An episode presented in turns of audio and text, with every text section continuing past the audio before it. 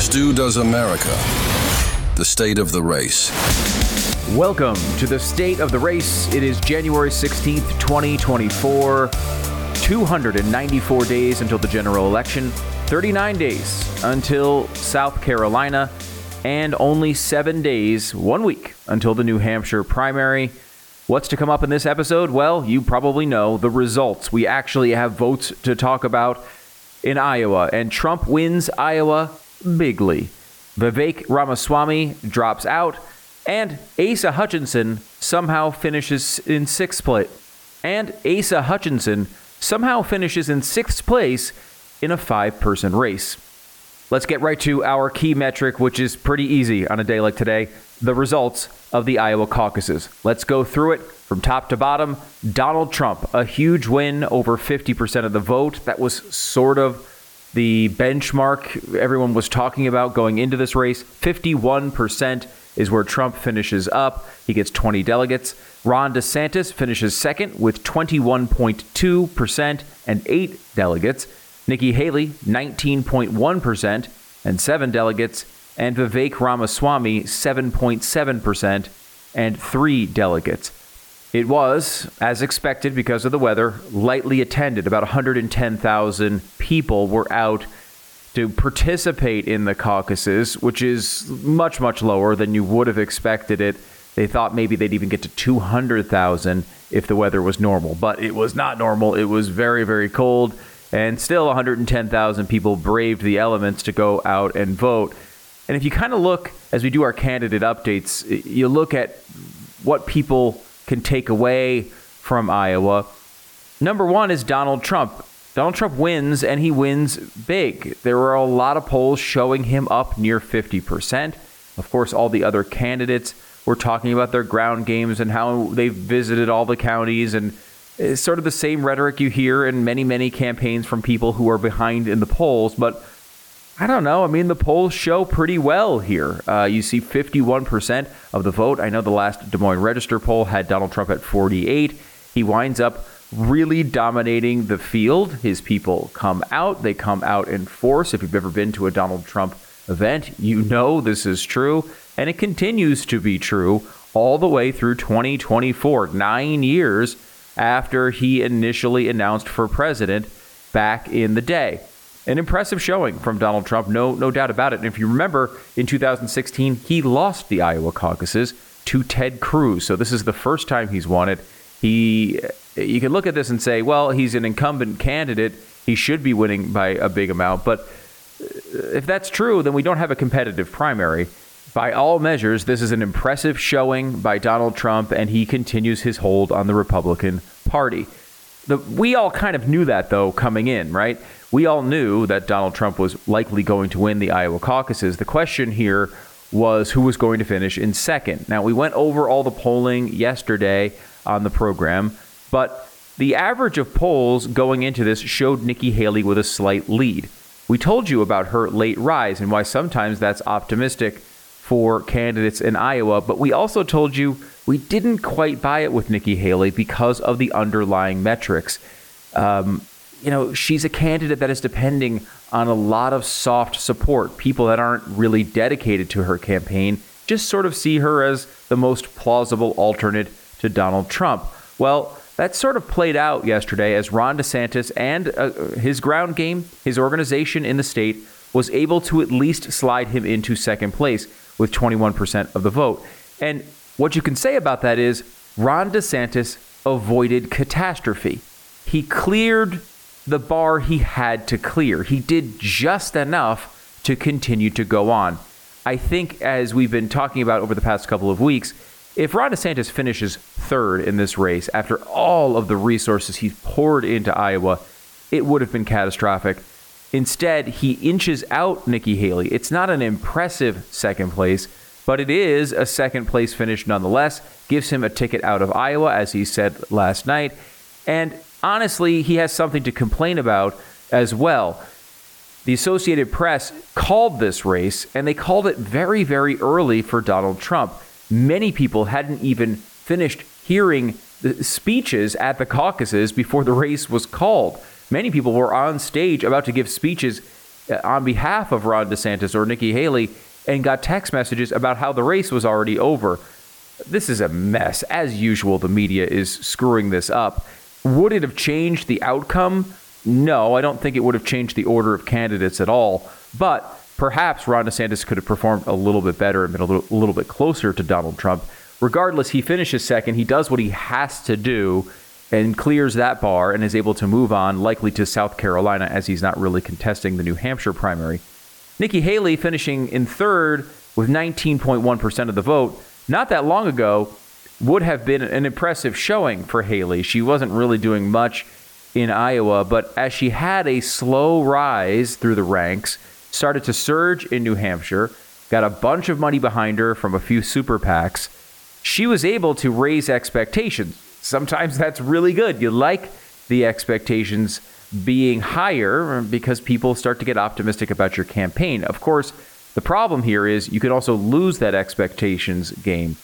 Haley sort of was seen as a potential second place finisher here. Maybe she was even going to be close to Donald Trump. Some people believe that. Uh, we didn't, honestly, and we're not surprised here at State of the Race that Ron DeSantis was able to edge her out. But Haley gets this weird thing where she's able to rise in the polls, in fact, even pass Ron DeSantis in the Iowa polls, and then finish third. So it seems like um, a disappointment in a way. That's a tough road for Nikki Haley, but really, this state was never her end game. Her end game is New Hampshire, and she needs to go to New Hampshire and probably win New Hampshire, or at least come in a very close second, and then hope for the best in her home state in South Carolina. Now, we had Vivek Ramaswamy on the radio show yesterday, and we talked to him about all sorts of things. We talked to him about the future of his campaign, his optimism level. He has done more events in Iowa than anybody. He's been all over the place in the snow, really trying to excite particularly younger voters. And, you know, he finishes with 7.7% of the vote. In one way, if you go back to the beginning of this campaign, most people didn't know who Vivek Ramaswamy was. Unless you were maybe a Glenn Beck radio listener, you probably had no idea who the guy was. The fact that he finishes in fourth place with uh, 8% of the vote is not nothing. He made a name for himself. But of course, this is a disappointing showing, and it was so disappointing. Vivek Ramaswamy immediately dropped out of the race, saying he had no path to the presidency uh, other than outlier sort of situations that nobody wants, uh, basically talking about maybe Donald Trump being thrown in prison.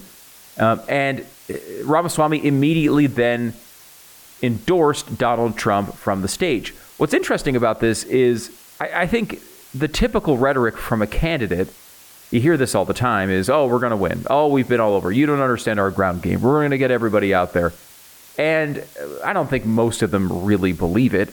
Most of them look at the polls and say, crap, we're in real trouble. What do we say to make this better? However, Vivek Ramaswamy, it was interesting talking to him yesterday. He was more critical, probably, of Donald Trump than I've heard him in the entire campaign.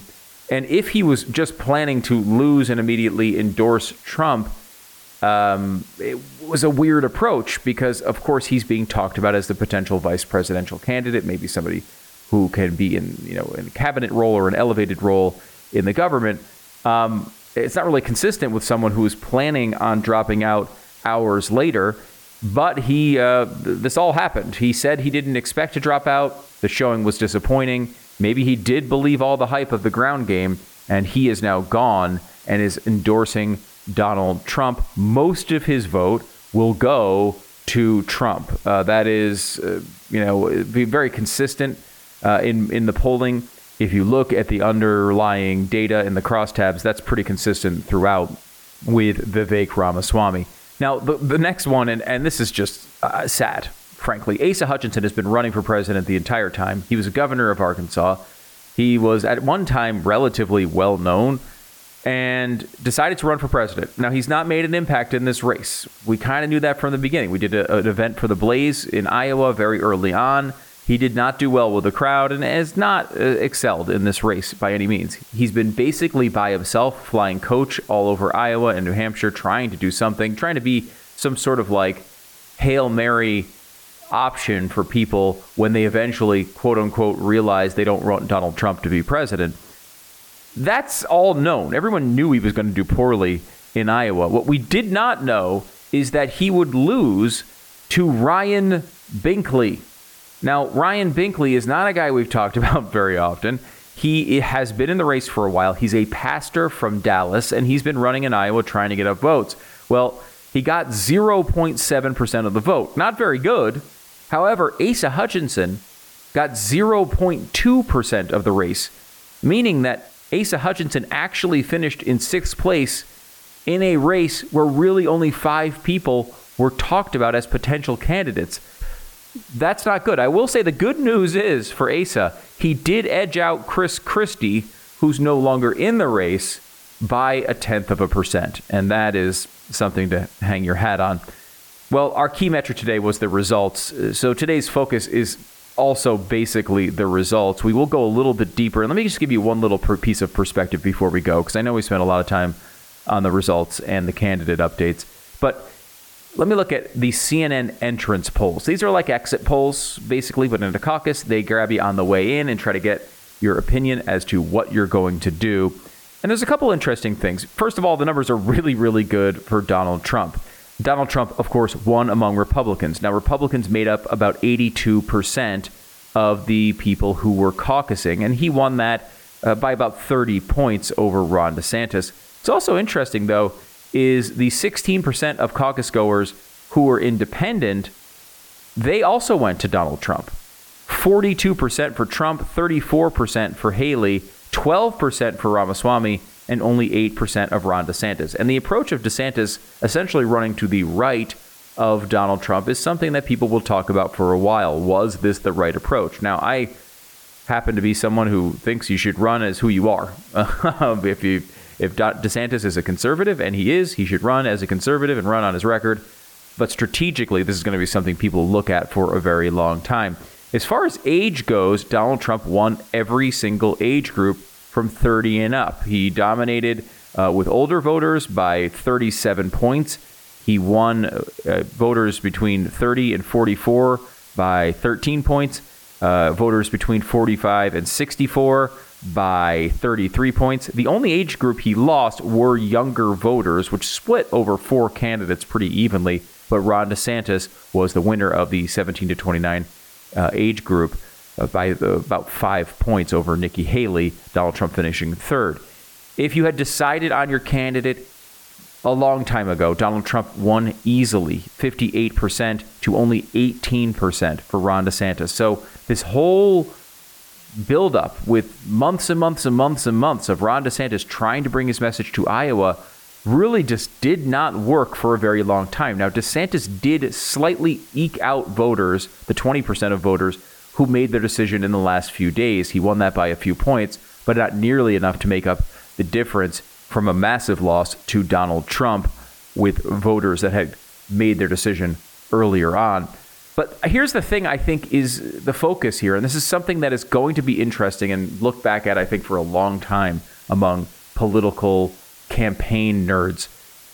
Do you think Joe Biden legitimately won in 2020? For a second, take out your opinion on that matter. For, forget your opinion on that matter, whether you think Biden was legitimately elected in 2020 or not. And think about the strategy of how that information has been presented over the past couple of years. Basically, when people were asked if Biden won in 2020 legitimately, about two thirds said no, he didn't. About one third said yes, he did.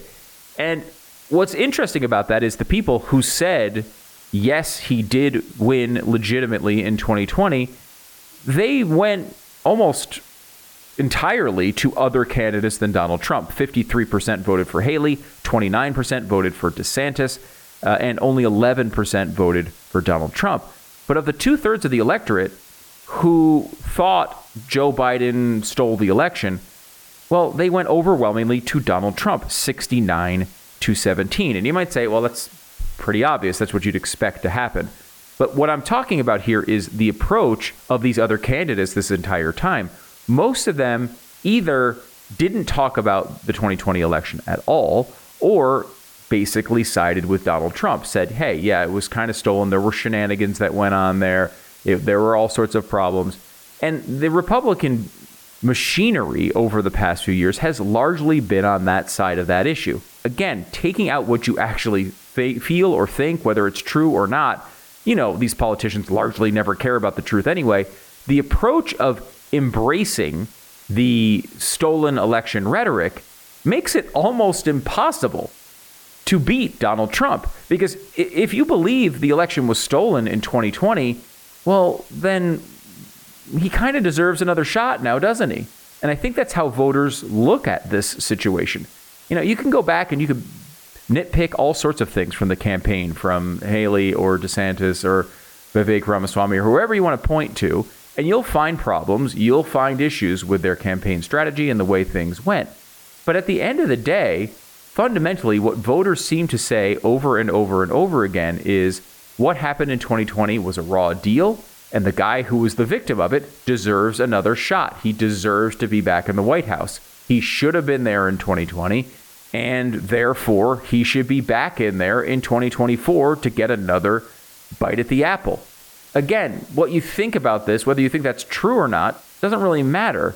What matters here is the strategy and the strategy of embracing or at least not fighting back against the 2020 stolen election rhetoric makes it impossible to defeat Donald Trump. I think over and over again, people kept coming back to the well and thinking, well, you know, I don't have to come out and challenge the voters on this. I will just sit back and let Donald Trump collapse under his own weight. Well, that does not ever seem to happen. That, strategy does not ever seem to work. In fact, you know, in the Republican primary, no strategy seems to work against Donald Trump. He seems to win over and over and over again.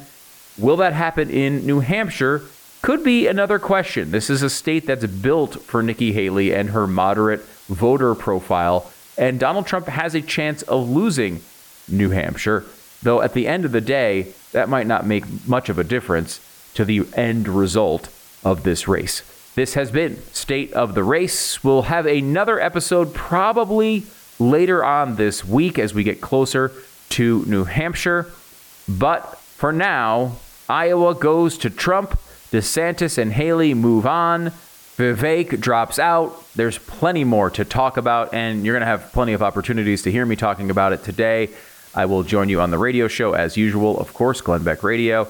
I'll be on with Megyn Kelly today on her show talking about the election.